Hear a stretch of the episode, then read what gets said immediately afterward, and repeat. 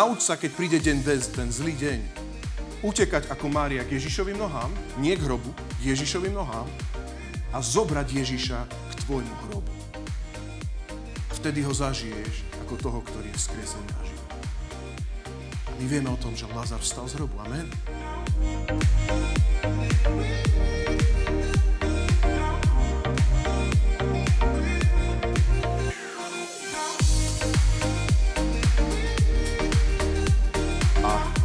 a on. Osobný vzťah s Ježišom Kristom. Pred dvoma týždňami som kázal a otvoril som takú tému a budem na to navezovať aj dneska, že keď je kresťanstvo v tvojich rukách. A hovoril som o tom, že my nie sme starozmluvníci, ale my sme novozmluvníci. My nie sme vedení sprostredkovávanie cez ľudí, ale my sme vedení samotným Bohom, mám na mysli Svetého Ducha, ktorý nám oživuje Božie slovo, to je Kristus, a dáva nám rému do nášho života a my sme ovce, ktoré sú jeho, jeden jediný je pastier a my počujeme jeho hlas. A tu naozaj, keď čítaš aj tieto texty, ktoré Ježiš Kristus povedal, že sme jeho ovce a on počuje náš hlas, a my počujeme jeho hlas, tak to vyžaduje, či tomu veríš alebo nie. A ja by som možno tak na úvod sa vrátil k tomuto ešte textu. V Janovi 10 dneska budem mať znova viacej textov. Jan 10, 22, 28, ak chceš, rýchlo si to listuj, hej, budem to takto rýchlo hovoriť a hneď sa tam dostanem, aby som sa nezastavoval pri každej paralelke. Jan 10, 22, 28. A Ježiš sa prechádzal v chráme v Šalamúnovej stĺpovej v sieni. Obstúpili ho Židia a povedali mu, dokedy nás chceš ešte držať v napätí? Ak si Mesiáš, povedz nám to otvorene. Čo sa pýtali Židia Ježiša? Ak si Mesiáš, povedz nám to otvorene. Ak si Mesiáš Ježiš, ak si ty ten skutočný Mesiáš, tak nám daj nejaký argument, ako, si, ako to celé dokázať. A Ježiš im čo odpovedal? Povedal som vám a vy neveríte. Skutky, ktoré ja konám v mene svojho otca, svedčia o mne. To sú tie svedectvá. To všetko svedčí o mne. Ale vy neveríte, lebo nie ste z mojich oviec. Moje ovce počúvajú môj hlas, ja ich poznám a oni ma nasledujú. Ja im dávam väčší život a nezahynú na veky, nik mi ich nevytrhne z ruky. Inými slovami, Ježiš Kristus tu jasne hovorí, že, že on hovorí o sebe, ja tu činím skutky, ja tu kážem, ja tu robím veci v moci a to, čo všetko ja robím, vidíte môjho otca priamo pred sebou a tak, ako ja vyučujem, ja sa nebojím, pretože moje ovce počujú. Sú ale ľudia, ktorí nepočujú. Ty môžeš mať tú istú kázeň a niektorí počujú a vidia v tom skrieseného Krista a môžeš mať tú istú kázeň, ktorá ide priamo z Kristových úst. A teraz mám na mysli naozaj tento text, nie svoje ústa, ale tento text. Priamo z Kristových úst a niektorí tomu vôbec nerozumejú a nechápu a hovoria, tak nám to ešte dokáž, ešte nám to ukáž. Ježíša Krista netrebalo rozsudzovať, on bol rozsúdený sám, amen? A on hovoril a niektorí rozumeli a niektorí nerozumeli. A to nebolo preto, že by starozmluvníci boli odkázaní nejakým osudom zostať v nejakej tradícii a Ježiš pre nich neprišiel. Nie, nie, nie, nie, nie. Aj samotný apoštol Pavel bol šavol starzu, samotný apoštol Pavel bol farizej, inými slovami vychádzal z nejakej jednej tradičnej vetvy a nerozumel týmto veciam, pokým neprišlo toto zjavenie. Že Ježiš Kristus je vzkriesený a zjavil sa mu ten, ktorého on prenasledoval. Takisto poznáte Nikodéma. Amen? A toto je vlastne niečo, kde ja chcem vás tak povzbudiť. Priatelia, chcem sa vás spýtať, na ktorej strane si? Na ktorej strane si? Na ktorej strane sa nachádzaš? Si ten, ktorý hľada argumenty, si ten, ktorý sa zamotáva v múdrosti. A poštol Pavel povedal, ja som k vám neprišiel v múdrosti ani v múdrych argumentoch, aby sa vaša viera nezakladala na týchto argumentoch, na svetskej múdrosti. A pritom apoštol Pavel toho veľa vedel ako farizej. Bol vzdelaný človek. Ale on povedal, ja chcem vám zvestovať evanelium, ktoré je mocou na spasenie, aby sa vaša viera zakladala na samotnej podstate pretože evanelium Ježíša Krista je mocou na spasenie. Amen? A buď tomu veríš, alebo nie. Skrze túto vieru v toto evanelium sme spasení a zachránení. A tak ja takto na úvod chcem povedať, a minulú, predminulú kázeň ja dávam ešte do pozornosti, ak ste vtedy nemohli si to nejak vypočuť, určite si ju vypočujte, lebo bolo to slovo, ktoré som dlhšie prežúval a, a proste veľmi sa mňa osobne dotýkalo a verím, že, že je pre náš zbor takou, takou rémou do tohto obdobia. A dneska chcem v tomto na, navezovať ďalej a chcem hovoriť tejto téme ty a on. Buď tomu budeš rozumieť, alebo tomu nebudeš rozumieť. Buď to bude pre teba kliše a neuveriteľné a všetci si vymýšľajú, alebo si uveril tomu svedectvu. Ježiš povedal, že, že skutky, ktoré ja konám v mojom mene svojho otca, svedčia o mne. Alebo tie svedectva berie, že to sú skutky, ktoré svedčia o Kristovi, ktorý je vzkriesaný v cirkvi. To je otázka tvojej viery. Buď si z jeho oviec, alebo nie si z jeho oviec. A ak nie si, môžeš, môžeš sa stať touto ovcou. Presne tak, ako Apoštol Pavel sa stal z farizeja jeho ovcou. Ježišovou ovcou. Dneska by som chcel hovoriť o takých troch obdobiach života. Žijeme nejaké bežné životy. Žijeme klasické rutiny. A dúfam, že dneskajšia téma bude taká praktická uchopiteľná. Nebude to možno také úplne vyučujúce, ale bude to praktické. A sú to tri obdobia, ktorým čelíme v našich životoch. Prvé obdobie, ktoré by som chcel povedať, ty a moment, keď on hovorí. Dneska sa chcem zamýšľať nad Martou, Máriou a Lazarom. Toto sú takí súrodenci, Marta, Mária a Lazar. Dve sestry, jeden brácho. A ich domácnosť bola taká, keď poviem ešte z pozadia, taká obľúbená pre Ježiša Krista. Nachádzali sa pár, veľmi blízko, pár minút, tak toto poviem, od Jeruzalema v Betánii. A Ježiš Kristus zvykol tam prakticky tráviť čas, na, prišiel tam na návštevu, keď to takto zoberieme. A boli, boli to písmo hovorí, že milovaní ľudia pre ňoho. Že on ich, on ich mal rád, viac ako ich mal rád. To sú také, že dobrí kamaráti. Chcel by si byť taký, že dobrý kamarát Ježiša Krista. Ja ti chcem povedať, že ako církev sme jeho obľúbení. Amen?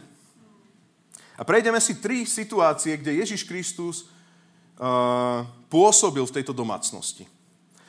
Prvá vec a prvý text, a toto si už hľadajme, prvý text je Lukáš 10. kapitola, 38. verš až 42. Pôjdeme synchrónne, ako na seba tieto texty navezujú. Takže prvá, prvá situácia, kde Ježiš Kristus sa dotkol a prišiel k tejto domácnosti, není to tam jeho že predstavenie, ale je to také prvé zaznamenané, je Lukáš, 10. kapitola, 38. verš až 42. Čítam. Ako išli ďalej, vošiel do jednej dediny z kontextu Ježiš, kde ho prijala do domu istá žena menom Marta – Mala sestru, ktorá, sa volala Mária. Tá si sadla pánovi k nohám a počúvala jeho slova. Marta však mala plné ruky práce s obsluhou. Zrazu zastala a povedala, páne, nedbáš, že ma sestra nechá samu obsluhovať? Povedz jej, aby mi pomohla. Pán jej však povedal, Marta, Marta, staráš sa a znepokojuješ sa pre mnohé veci a potrebné je len jedno. Mária si vybrala dobrý podiel, ktorý sa jej neodníme. Prvá vec, ktorú by som tu chcel povedať, a to je ten môj prvý bod, ty a moment, keď on príde a hovorí. To sú obdobia pre kresťanov a pre nás, keď sme už jeho blízky, keď Ježiš už vie o nás, pozná nás, vie nás navštíviť, príde k nám, je u teba a mňa na nášteve, ale príde tam práve preto, aby začal hovoriť a prejavil sa nejakým spôsobom. Momenty, keď on hovorí, sú aj dneska v 21. storočí. Ak žijeme novozmluvné kresťanstvo a opona je roztrhnutá, a to sú všetky tie známe texty, je len tak trošku vždycky sa dotknem, lebo nechcem pri tom stáť, tak sú momenty v tvojom živote, keď Ježiš prichádza na náštevu, aby k tebe prehovoril. Sú to konkrétne návštevy, sú to konkrétne momenty, keď prichádza a hovorí. My ako novozmluvníci by som vypichol asi také štyri základné veci. Oni nie sú jediné, lebo, ale štyri základné veci. Čo ty a nedelná napríklad bohoslúžba? Je to moment, kde Ježiš hovorí? Alebo je to moment, kde vzduch hovorí? Alebo je to moment, kde Rasto hovorí? Je to moment, kde môže duch Boží hovoriť? Jasné je, že treba každého kazateľa, či si v tomto zbore alebo inde, vždycky rozsudzovať. Ale prečo? Lebo Ježiš tam hovorí a my chceme počuť to jeho slovo, čo on hovorí, lebo to nás zaujíma. Je miesto, kde Ježiš Kristus môže hovoriť prevenčne do tvojho života? Alebo je to vždycky také, že ty chodíš k Ježišovi na návštevu? Môže byť moment, kedy Ježiš chodí k tebe na návštevu, kedy on proste určil, že bude chodiť k tebe na návštevu? A ešte iné sa chcem spýtať. Dobre viete o tom, že, že teraz nechcem ísť do otázky šabatu a tak ďalej, pretože novozmluvný a starozmluvný kontext sa v tomto zmysle doplňa v Ježišovi Kristovi, ale chcem sa ťa spýtať na takú dobrú rutinu. V týždni, 7 dní, existuje nejaký jeden deň, nejaký jeden normálny, klasický deň, kedy Ježiš môže prísť k tebe na návštevu a prevenčne hovoriť k tebe jeho slovo? Bez toho, že by si si ho ty hovoril sám sebe. Bez toho, že by si bol Marta. A dneska idem povysávať a toto povieš, to je Božie slovo. Dneska idem navariť, to je Božie slovo. Nie, tvoja práca je tvoje slovo. Marta mala svoju agendu, ale to není Ježišové slovo. Marta nepočúvala Ježišové slovo. Ježiš tam hovoril a nevšímal si to, že ho ona obsluhovala. Šabat pôvodne bol na to, aby to bol deň, ktorý bez ohľadu na to, vtedy to bola sobota, dneska my veríme, že každý deň môže byť, ale tu ti chcem povedať skrze Krista. Ale jednu vec, ktorú ti chcem povedať, šabat bol na to, aby to bol deň, ktorý patrí, patrí k tomu, aby si chodil korčulovať. Variť. Upratovať a vysávať. Bol to deň, že konečne nejdem do práce, idem vysávať od rána do večera. Zbierať nejaké známky a stretávať sa v, v krúžku známkovačov konečne môžeme sa stretnúť. To je deň, ktorý má patriť hospodinovi. Bohu. Normálne, že máš deň v týždni, ktorý patrí nie YouTube, nie, že ty ideš za ním, kedy Boh hovorí k tebe. Tak, ako Ježiš hovoril v domácnosti a Mária zastavila všetko a počúvala Ježiša. To, že tento text častokrát zneužívame pre lenivo, som kázal tie dve kázne dozadu, toto není o lenivosti. Ten lepší podiel je o tom, že Mária počúvala, keď Ježiš hovorí. Keď Ježiš hovorí, počúva sa. Môžeme to spolu povedať? Keď Ježiš hovorí, počúva sa. Keď Ježiš koná, tak sa koná. 5 chlebov a dve ryby. O tom dneska nebudem hovoriť, bude budúci týždeň. Takže keď Ježiš hovorí, počúva sa. A moja otázka, tá praktická je, čo napríklad nedelná bohoslužba? Je to dobrý zvyk? Ježiš hovorí. Je to dobrý zvyk. Či sa cítiš, či sa necítiš, prevetráš sa. Vyvetrá ti, takto ako sme mali otvorené, teraz sme zavreli, ale keby sa nevetralo nikdy, tak asi tu nechceš byť. Všetci zaspíme za 5 minút. Teraz už keď máte rúško, že... Inak dobre sa na vás pozrieba. dobre to vyzerá. Ako keby mm, všetci idete operovať na operačnej sále a ja som tu jediný pacient. Tak trošku, trošku mám strach z vás teraz. Čo ty a čítanie Biblie? O, vieš čo, Ježiš hovorí modlitba, modlitba, modlitba. Čítanie Biblie? Číta... No, modlitbou nahradím čítanie Biblie. To nahradím. Modlitba. Nie. Čo ty a čítanie Biblie? Že Ježiš skrze Svetého Ducha novozmluvne prehovorí. A tak ty prečítaš prvú, prvú Timoteovi prvú kapitolu. Čítali sme to, študovali sme to, že? A ty povieš, že jej, to tam musí byť takéto, že rozsudzovať a toto. A vidíte? Ježiš prišiel, Rastík by si neklikol tú tému a Božie slovo hovorí. Nepodceňuj čítanie Biblie. To, že si tuto klikli v tej aplikácii o rodine, manželstve, to je super evangelizačný nástroj. Robme to vo veľkom. Ale niekedy je čas, počúvať nie témy, ktoré si ty vyberieš, ale ktoré vyberie ten text, ktorý napísal. Čítaj Bibliu za sebou. Nemusíš tým začať. Ak si Bibliu nikdy neprečítal, začni hoci kde.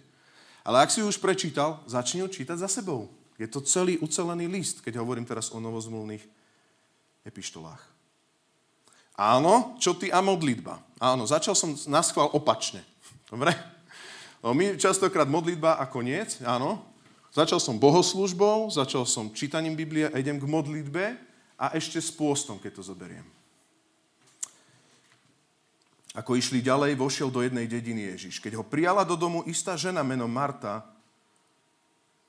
prišiel Ježiš do, tejto, do tohto domu a vo verši 39 máme tu Máriu, ktorá počúvala Ježišové slova. Tuto pri tomto prvom bode by som sa chcel, a teraz už tak rýchlejšie prejdeme, dve aspekty. Povaha Marty. Ja ti chcem povedať, existuje povaha Marty. Nech nám Pán Boh dá v tomto takto vidieť a rozsúdiť možno aj svoj život. Chcem na začiatok povedať, Marta nebola beznadejný človek. Ona mala nejakú východiskovú pozíciu. Prejdeme potom ešte aj ďalšie situácie, kde Marta proste sa priblížila ku Kristovi. Vďaka pánovi, sestra Kristovi, verím tomu, že sa nám to tam jasne ukáže, lebo tiež uverila, že Ježiš je Mesiáš. Ale poďme pozrieť tu jej východiskovú pozíciu. A teraz zase pozrime sa verš 40.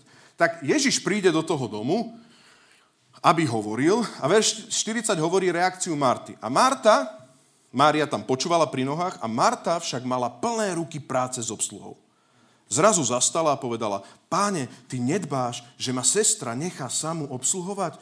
Povedz jej, aby mi pomohla.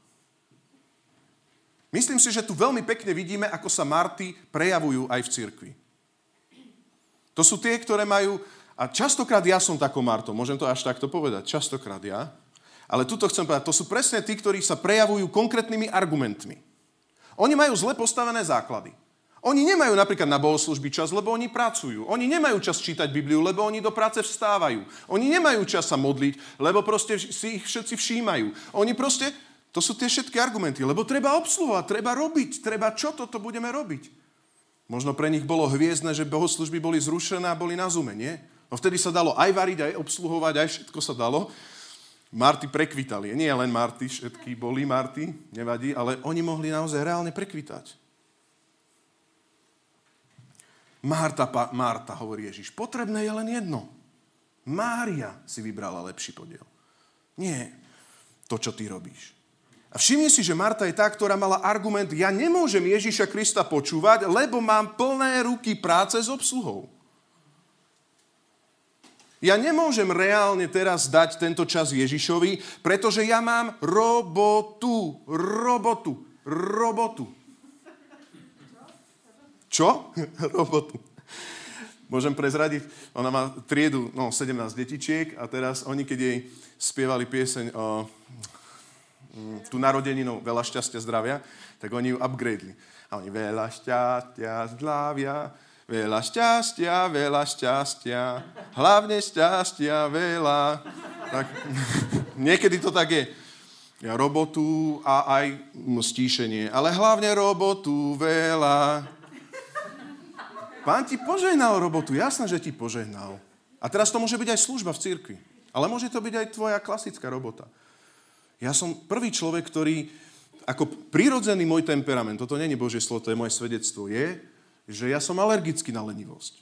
Ja mám tendenciu iné, ale to, tento text hovorí napríklad k takým rastíkom, že daj si pozor. Nie, že veľa tu ty stváraš a robíš, keď Ježiš hovorí, nech Ježiš hovorí každý deň v stíšení tebe. A nech existuje šabat, ktorý je pre Boha, nie pre tvoju zjazdovku na šachtičke s lyžami. Naozaj. A potom takéto Marty sa zastavia uprostred, lebo zistia, že im nefunguje osobný vzťah s Ježišom. Ježiš hovorí, počujú kázne novozmluvné, že Ježiš hovorí osobne. A oni reálne majú pocit, že ale ja som už nepočul Ježiša poč- rok hovoriť. Nič som nepočul.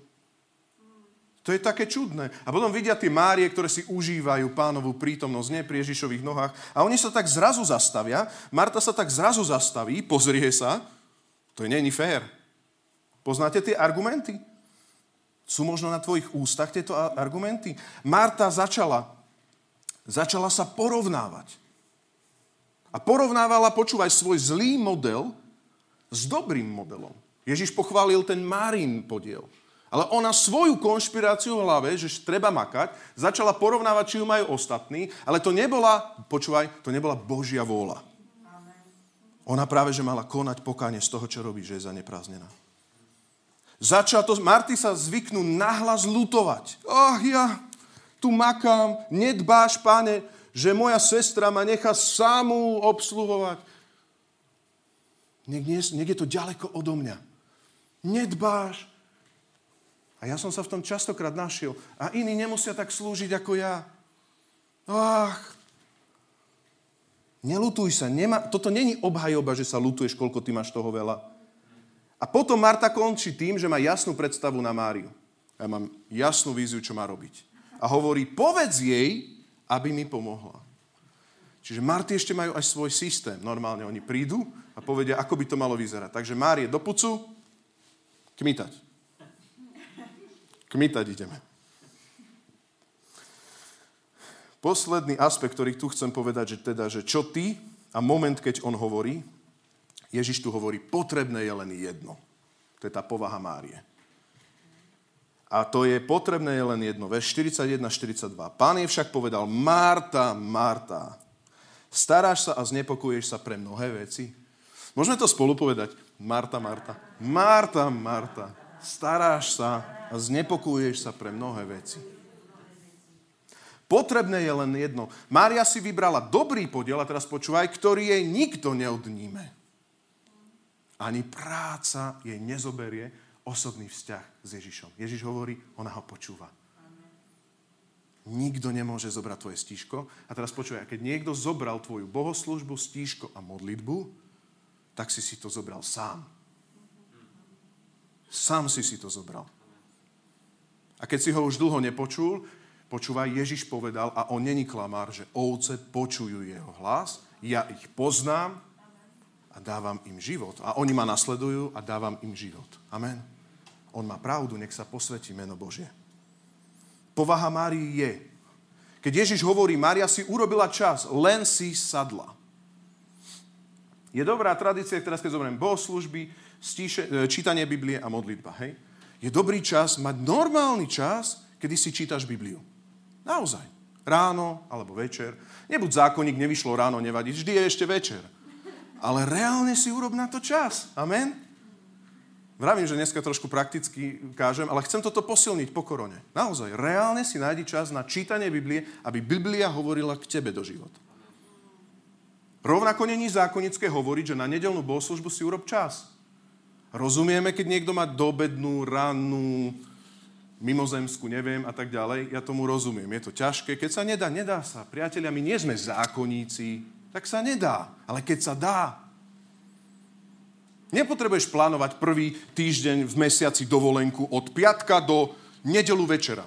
Druhý týždeň návštevu od piatka skorého rána do nedelu polnoci. Tretí týždeň od piatka do nedelu ona a chodíš do toho kostola, do toho, do toho, do toho. Po celom Slovensku, po tvári zeme chodíš do kostolov. Pán Boh ti nehovorí Rému, pol roka prešiel, Marta, Marta. Tak Ježiš hovorí v dome. Veríte tomu, že aj tento zbor konkrétne má Rému pre Banskú Bystricu? Ježiš hovorí aj v tomto dome. Nie sme jediní, ale Pán Boh tu má iné posolstvo, ako má v, iný, v inom meste. Proste to tak je. Takže Ježiš hovorí v dome, nech ti toto neunikne pre, a teraz počuje, nie pre prácu a tieto veci. To je tenká hrana. Ja to posúdiť neviem. Ježiš to vie posúdiť. Ježiš príde, ale on to tu primárne posudzuje. A on tam príde a on, on proste povie a povie, Rásťo, Rásťo, veď sa zastav. Od piatku sobotu polnoci pri domov. Od piatku soboty polnoci pri domov. A nedelu ráno, takto vlasy, dneska som ich takto mal, takto. Priatelia, inak to bolo dneska hrozné, lebo do tretej rána mali žúrku nad nami hore. Radiátory nepomáhali, kľúčom búchať, nič. Proste katastrofa. Nech, nech, nech ich pán Boh žehná. Pokáním hlavne. Ale aj naozaj. Dobre, tak uh, počúvaj, buď taký, že len jedno, sadni si. Maj čas, kedy sa zastavíš.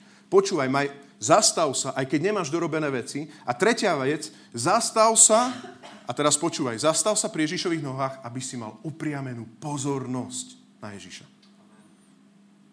To není o tej stoličke, že robíme dochádzku ako v škole. Nie. Pozornosť. Povypínam. Ježiš. A nielen v zbore teraz, ale naozaj aj pri čítaní Biblie. Povypínaj všetko a čítaj Bibliu. V tom je dobrý papierák, akože starý dobrý papier. Fakt. Žiadny Facebook cink, pán začne hovoriť a tebe cink, cink, cink, cink, cink, lebo si len zapol mobil. Len ty a on, aby si jeho počúval. To není moderné a nemoderné. Môžeme čítať elektronicky, ale buď na seba taký, že si nedáš zobrať ten čas s Ježišom. Kľude, ak to je Kľude, ja budem aj staromódny, ja chcem počuť Ježišové slovo. Papier, aby ma internet nevyrušoval. Druhé obdobie, ktoré tu máme, ty a momenty životných kríz.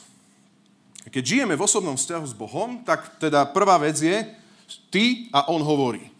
Hej, to je úplne ten základ. Ale dneska som to zopakoval, nebojte, každú nedelu to neopakujem, ani nebudem. Ale povedzme to tak, že ty a momenty, keď on hovorí, ty a momenty, keď on hovorí, existujú. Teraz máš druhé momenty. Ty a momenty životných kríz. Môžu byť momenty, kedy sa začnú diať veci v tvojom živote a ty máš pocit, že fúch, tak toto už nedám. Toto prečo sa stalo, keď je Ježiš so mnou, keď som v osobnom vzťahu s Bohom, môže sa takéto niečo diať? No stalo sa to aj pri Márii a Marte. A ja by som bol rád, keby sme tu išli do druhého textu, do Janovho Evanielia 11. kapitola. Budeme čítať od prvého veršu, ale tým, že je to 36 veršov, preskočím niektoré pasáže, tak sledujte to so mnou, dobre? Takže Ján 11 a začneme čítať od prvého verša. A to je ten moment, kedy sa niečo dialo s ich bráškom Lazarom. Čítam. Bol chorý istý Lazar z Betánie, z dediny Márie a jej sestry Marty. Bola to tá Mária, ktorá pomazala pána mirhou a poutierala mu nohy svojimi vlasmi. Jej brat Lazar bol chorý. Sestry teda poslali Ježišovi odkaz. Páne, ten, ktorého máš rád, je chorý. Keď to Ježiš počul, povedal, táto choroba nie je na smrť, ale na Božiu slávu, aby ňou bol oslávený Boží syn. Ježiš mal, Ježiš mal rád Martu, jej sestru i Lazara. Keď to počul, že Lazar je chorý, zostal na mieste, kde bol, ešte dva dní. To je dobrá reakcia, nie? Zostal na mieste ešte ďalšie dva dní. Preskočme do 17. verša. Tam potom boli učeníci a celá tá misia, kde Ježiš sa ešte zdržiaval. Preskočme ďalej. Keď tá Ježiš prišiel, teda už sa vracal do toho miesta Betánia, dozvedel sa, že Lázar je už štvrtý deň v hrobe. Už není chorý. Už je štvrtý deň v hrobe. Betánia bola blízko Jeruzalema, vzdialená asi na 15, sta, 15 e, stadí. Mnohí Židia prišli k Marte a Márii, potešovali ich v žiali nad bratom. Keď Marta počula, že prichádza Ježíš, vyšla mu naproti. Mária však ostala doma. Marta povedala Ježišovi, páne, keby si tu bol býval, nebolo by mi, nebol by mi brat zomrel. Ale aj teraz viem, že o čokoľvek by si prosil Boha, Boh ti to dá. A Ježiš jej povedal, toto je inak dôležité, počúvajme, tvoj brat vstane z mŕtvych. Marta mu povedala, viem, že stane pri vzkriesení v posledný deň. Povedal jej Ježiš, ja som vzkriesenie a život. Kto verí vo mňa, bude žiť, aj keď umrie. A nik neumrie na veky, kto žije a verí vo mňa. Veríš tomu? Povedala mu, áno, pane, ja som uverila, že ty si Kristus, Boží syn, ktorý mal prísť na svet. Ale len čo to povedala, zavolala sestru Máriu a potajomky jej povedala, učiteľ je tu a volá ťa. Tuto zastavme a potom pôjdeme do ďalších ďalších veršov. Ty a obdobie ťažkosti. Ty a obdobie životných kríz. Žiješ s Bohom, funguješ, inými slovami si milovaný Ježišov, milovaný Ježišov, máte blízky vzťah, Ježiš chodieva častokrát na návštevu. Inými slovami, teraz keď to tak poviem, máš ten osobný vzťah, čo som hovoril v prvom bode, žiješ to a ideš tak ako sa môže stať, že ja neviem, stratíš prácu alebo niekto ochorie, alebo sa stane niečo naozaj že ťažké. Tuto sa stalo také, že brat ochorel chorobou, ktorá ľudskými očami bola nevyliečiteľná. My vieme, že Ježiš Kristus povedal, že to není na smrť, ale ľudskými očami bola nevyliečiteľná. Prečo? Pretože Lázar zomrel. A pomerne rýchlo. Čo ty a momenty tvojich životných kríz? Keď v tvojom živote sa všetko vymkne spod kontroly, príde zlá situácia a ty to nevieš držať v ruke a nevieš to zmeniť. Na štátnice sa ešte vieš naučiť, že? Na pracovný pohovor tiež sa vieš ešte nabiflovať aj učesať, aby si dobre vyzeral. Na niektoré veci dokážeš sa pripraviť, vieš ich ovplyvniť, ale sú v živote veci, ktoré nevieš ovplyvniť, stanú sa a, a proste a, si a vidíš, že je to celé zlé. Ten najhorší scenár sa naplňa. Môj brat, môj milovaný brat, priateľ Ježiša, on poznal aj Ježiša, zomiera. Je chorý. A Ježiš teraz tu není v tomto dome. Ježiš teraz tu není osobne, aby sa tu nejaké veci diali, aby, aby ho držal pri živote. Je to príležitosť, pretože že padneš v nejakej sebalútosti alebo v hneve na Ježiša, že není doma?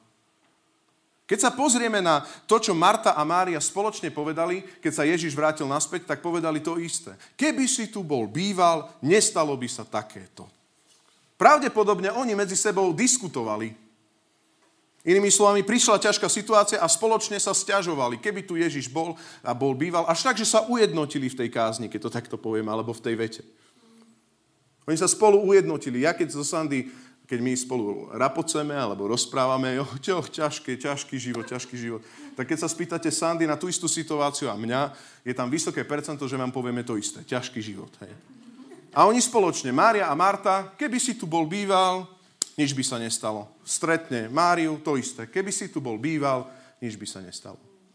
Ale ja ti chcem povedať, že Ježiš Kristus prichádza do tvojich ťažkých situácií novozmluvne, ten skriesený, aby ti priniesol poznanie, kým on naozaj je. Ťažké situácie v našich životoch sú príležitosťou, príležitosťou k zázrakom. Je to príležitosť spoznať, že Ježiš Kristus je vzkriesenie a život, spoznať, že Ježiš Kristus vypočúva v 21. storočí každú modlitbu, ktorú sa modlíš. On ťa zaopatruje, on naozaj drží vo svojej ruke tvoj život, on samozrejme určuje osud, tak ako tu povedal, táto choroba nebude na smrť. My vieme o tom, že napríklad Apoštolovi Pavlovi nezobral osten z tela. Sú situácie, kedy Pavel povie, teda kedy povie Boh dosti bolo na mojej milosti, tak ako to povedal Pavlovi. My toto nevieme, ale ja dneska kážem o tom vzťahu novozmluvnom, že sú momenty, ty si Ježišov blízky a ty môžeš byť ten, ktorý ako Mária a Marta, tu sa oni spolu ujednotili, oni poslali Ježišovi odkaz. To je tá modlitba, že ty môžeš poslať Ježišovi živý signál. Môžeš Ježišovi poslať odkaz. Páne, ten, ktorého máš rád, verš 3, je chorý. A nie len to, verš 4 hovorí, Ježíš, keď to počul, povedal, táto choroba nie je na smrť, ale na Božiu slávu.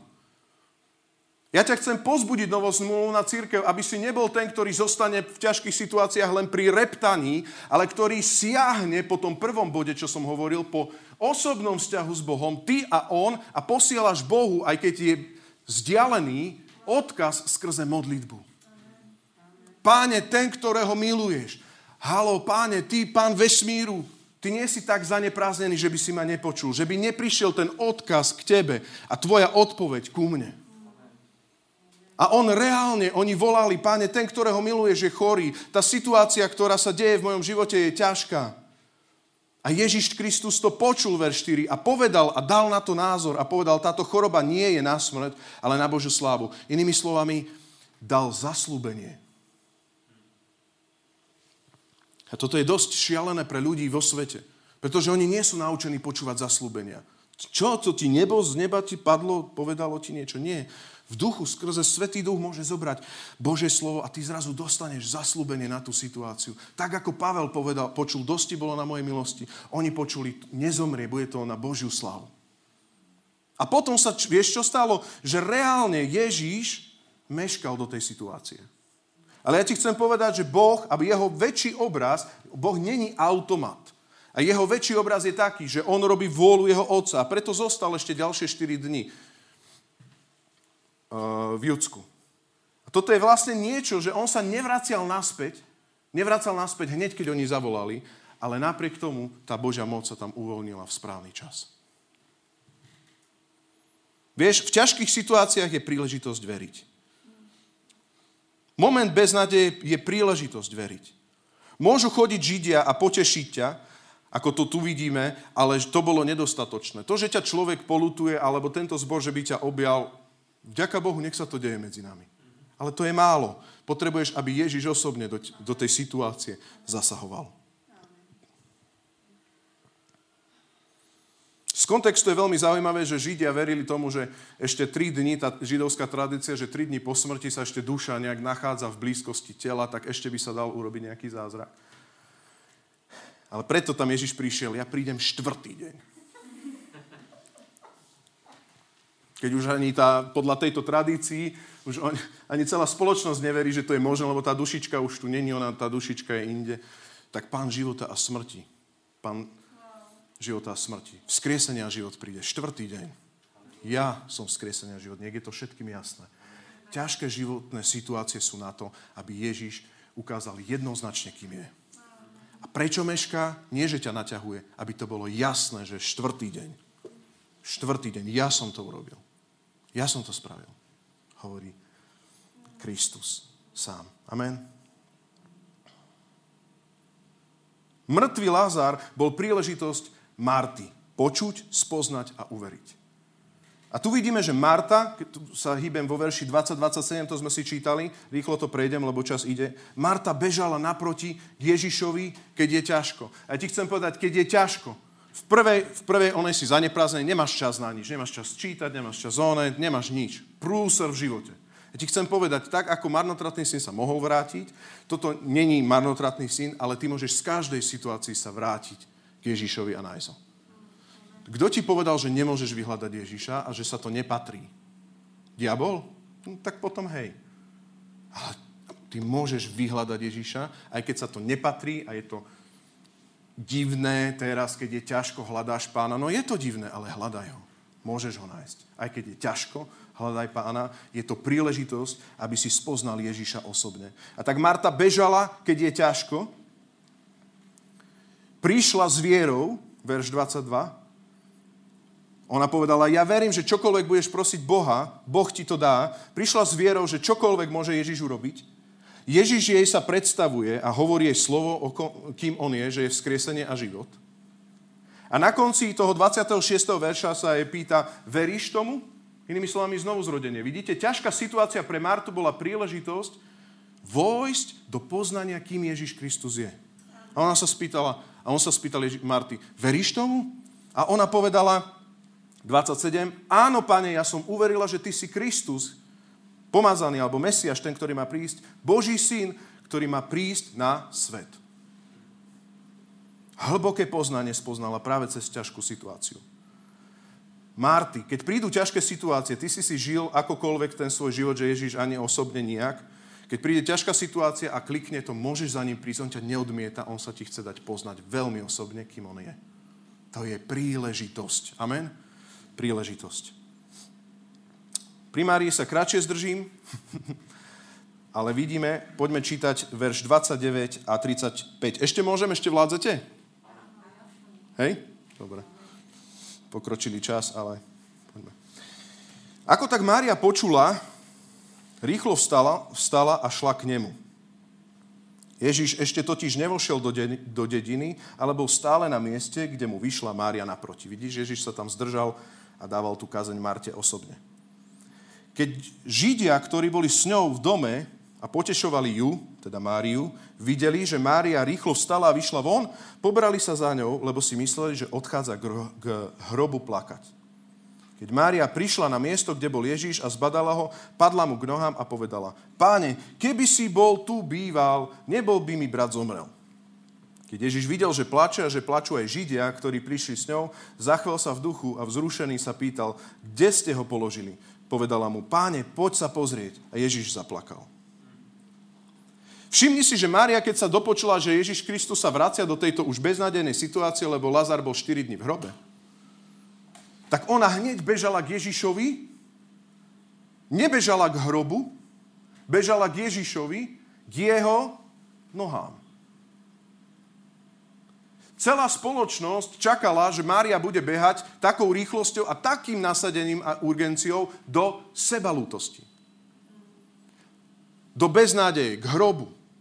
Priatelia, to bola vtedy ešte taká tradícia, že sa zvykne oplakať. Tam to bolo, že 30 dní hlasný pláč, potom tichý pláč. Ja ne, tam si to môžete sa strátiť v tých komentároch. Proste sa veľa plakalo, dobre? To sa zvyklo. Ale Mária urobila niečo bláznivé pre tú spoločnosť, niečo šialené a teraz počúvaj, s rovnakým nasadením bežala za Ježišom k jeho nohám. To je tá bezpečná zóna. Je tu beznádej, ale Ježiš je tu k jeho nohám, to je moja bezpečná zóna. Naučil si sa byť takouto Máriou, že nebežíš po hroboch, nebežíš do sebalútosti, nebežíš do nejakých konšpirácií, čo všetko zle sa môže stať, čo sa všetko zle stalo, zosypalo sa to. No zosypalo sa to, páne, zosypalo sa to. Počúvaj, ale hovor to pri Ježišových nohách. Páne, keby si tu bol, nezosypalo by sa. Tá modlitba bola o zosypaní, ale ona vedela, a teraz počúvaj, ona prišla za Ježišom k hrobu ukázala Ježišový hrob. Ona, aha, takto. Ona prišla k hrobu s Ježišom, nešla k hrobu sama. A je strašne dôležité, aby si Ježišovi ukázal ten hrob, tú tvoju bolesť, tú ťažkosť. Áno, to je to novozmluvné, strašne ťa to trápi. Ale nechod do tej situácie beznádeje sám. ale choď k Ježišovi k nohám a potom s Ježišom choď k hrobu a ukáž mu ten hrob, kde je ten Lazar. S Ježišom choď do tej beznádeje. To je ten novozmluvný kontext Márie, ktorý tu vidíme. Pretože Mária mala osobnú blízko s Ježišom, ktorú máme aj my. A to je pre nás to novozmluvné. Padla v pokore k jeho nohám a doviedla Ježiša k hrobu. A ja to tu len skrátim, on v tom celom. To vidíte vo verši 39-46, nebudem to už čítať, lebo viem, že to aj poznáte, ale môžete si to sami tak priebežne pozerať. Zaviedli k hrobu Lazara, Ježiš Kristus povedal slovo. A 43, keď to povedal, zvolal silným hlasom, Lazar, poď von. A mŕtvý vyšiel von. Skriesenia život povedal, poď von. A Lazar ožil. Amen? Lazar ožil. Čo sa tu môžeme naučiť on v tom celom? Ježiš hovorí do ťažkých situácií. Ježiš hovorí do ťažkých situácií. To je prvá vec. Tak ako prehovoril k Lazarovi, hovorí do tej ťažkej beznadeje. Druhá vec, Ježiš je pohnutý smutkom. Nie si mu ukradnutý. On není nejak, nejaký stroj bez emócií. On plače. S plačúcimi plače. Bol pohnutý smutkom. Žialom a trápením. A Ježiš môže viditeľne zmeniť beznádejnú situáciu. Viditeľne. Celý dav Židov to videl. Viditeľne to zmenil. Lázar tam tak chodil, že dokonca sa stalo to, že v 12. kapitole veľkňazi sa teda dohodli zabiť Lazara. Nielen Ježiša, ale ešte aj Lazara. Toto svedectvo zabíme už. Tak viditeľne Ježiš zasiahol. To sa volá viditeľné svedectvo. Čiže ak to môžeme ešte takto zopakovať, dá sa nájsť, je pohnutý smutkom a on viditeľne môže zmeniť situáciu. Takže na záver sa chcem spýtať tohto druhého bodu, čo ty a ťažká situácia. Čo ty a beznadejná situácia. Čo ty a moment živých, životných kríz. Utekaj ako Mária k Ježišovým nohám a vedie Ježiša k tomuto hrobu. Posledný, tretí bod, ten by som povedal, prejdeme tak zbežnejšie. Ešte vládzete, hej? Bude, bude taký trošku jednoduchší, ale veľmi dôležitý, aby sme mali ako celok. Ty a moment vypočutých modlitieb. Čo ty a keď už žiješ obdobie vypočutých modlitieb. Mnohokrát sa kresťanstvo zastaví pri týchto prvých dvoch bodoch. Máme, máme osobný vzťah a máme ťažkosti a, poskri- a skriesených Lazarov. A skončíme. Ale túto Mária a Marta prišla uctievať a ďakovať. Čo ty a moment vypočutý modlite? Poďme hneď ďalej, prosím si stránku Jan 12. kapitola od prvého verša. Jan 12, 1, 10. Šesť dní pred Veľkou nocou prišiel Ježiš do Betánie, kde býval Lazar, ktorého vzkriesil z mŕtvych. Pripravili mu tam hostinu. Marta čo robila? Marta posluhovala, a Lazar bol medzi tými, ktorí s nimi stolovali. Ach, Marta, Marta, čo robila? Čo zase robila ona? Mária vzala libru veľ, veľmi drahej pravej nardovej mirhy, pomazala Ježišovi nohy a poutierala mu ich svojimi vlasmi. A dom sa naplnil vôňou mirhy. Tu jeden z jeho učeníkov, Judáš Iškariotský, ktorý ho mal zradiť, povedal, prečo nepredali túto masť za 300 denárov a nedali ich chudobným. Poďme do 7. verša a Ježiš povedal, nechajte ju, urobila to na deň môjho pohrebu. Veď chudobných máte vždy medzi sebou, ale mňa vždy nemáte. Čiže znova prichádza do Betánie Ježiš Kristus k ním, tam si to môžeš až po 10. verš prečítať, len pre krátkosť času som vyťahol tie verše. Prichádza, prichádza Ježiš Kristus k ním a počúvajte, viete, čo tam je zaujímavé? Keď žiješ vo vypočutých modlitbách, verš 1 a 2. Žiješ. Pripravili Ježišovi hostinu, Marta posluhovala a Lázar, ktorý mal byť mŕtvý, že? Bol medzi tými, ktorí s ním stolovali. Takže vlastne predstavte si dlhý stôl učeníkov, Mária Marta, len je tam jeden problém mŕtvola štvordňová, beznádejná situácia, pri plnosti života papka. Asi rezeň nemalý šnicel, ale proste normálne je tam. Lázar. Pán vypočul tvoju modlitbu, čo ty a obdobie vypočutých modlitieb. A pán, pán je dobrý, halleluja, tak idem obsluhovať. Ja ti chcem povedať, ak si Máriou, vtedy je čas uctievať Vtedy je čas ďakovať, vtedy je čas chváliť meno Ježíša Krista, ktorý je vzkriesenie a život. A viditeľne to tu všetci vidíme, lebo dneska medzi nami je tu Lazar. Všetci to tu vidia. Pán zachránil a ja nemôžem inak.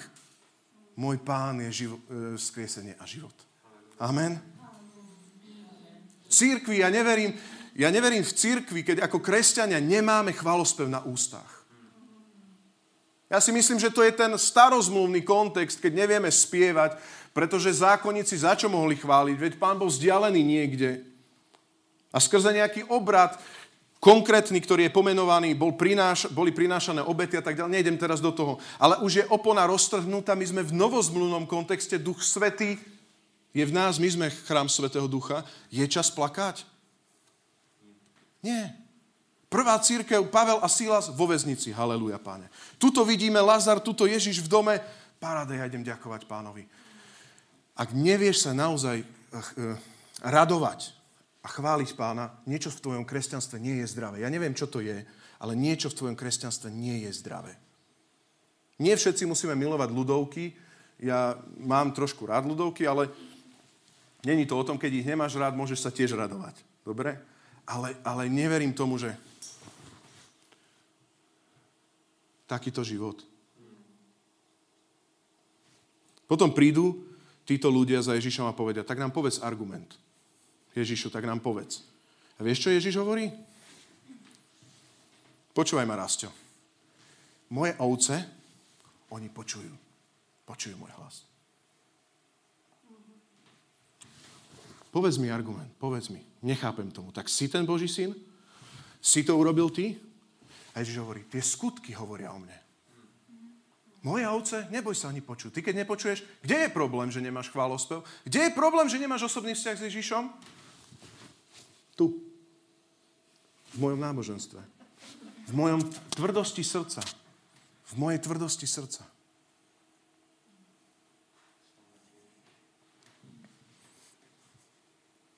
Tie skutky sú aj dneska manifestované, že on je skriesený. Mocou Ducha Svetého, ktorý potvrdzuje kázané evanílium o zmrtvých stalom. Sú aj dneska tieto svedectvá medzi nami.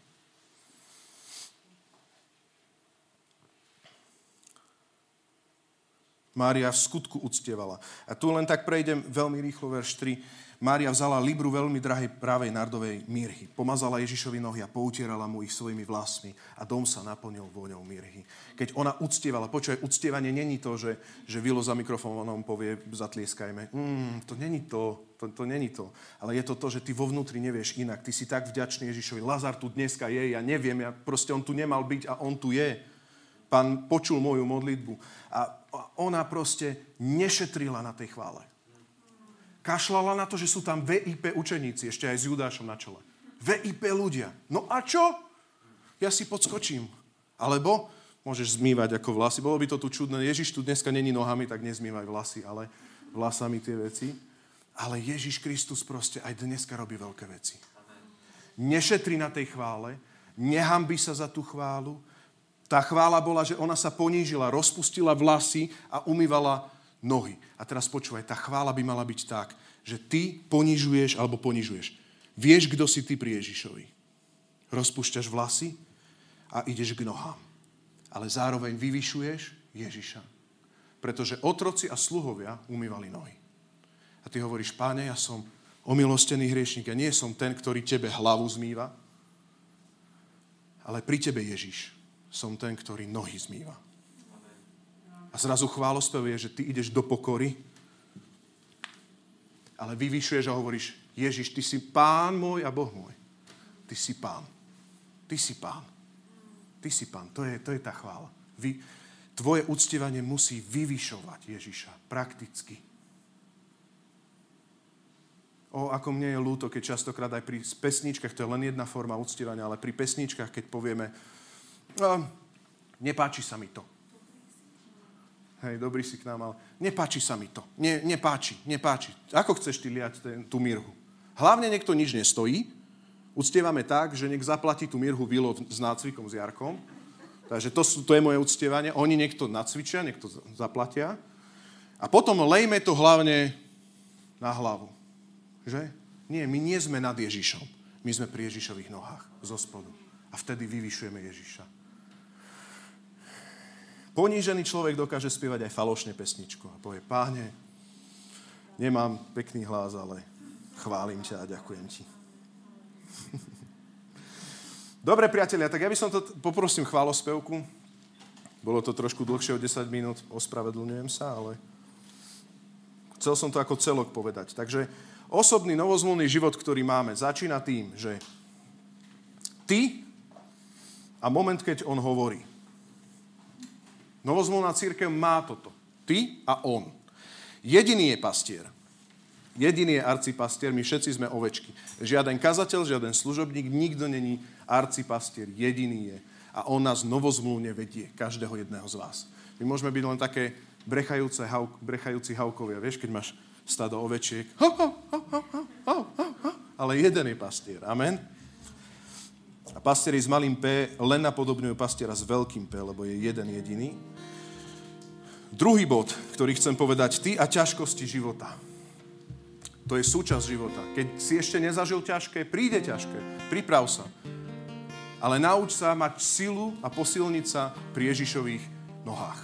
Ako Mária. K Ježišovým nohám zase a priveď Ježiša k hrobu. K tvojej ťažkej situácii. A zrazu zistí, že on je vzkresenie život.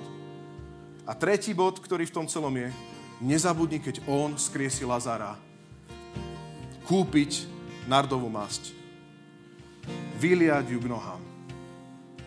Uctievať svojimi vlasmi, v pokore vyvýšiť Ježiša a povedať, Ježišu, ja ti ďakujem. A vidia to všetci, a Judáš pohrdol, a chudobných by sme mohli. A Ježiš čo hovorí? Potrebné je len jedno, počúvať, keď ja hovorím. Potrebné je len jedno, táto má lepší podiel, ako to predať a dať to chudobným, pretože ja tu nie som s vami vždy.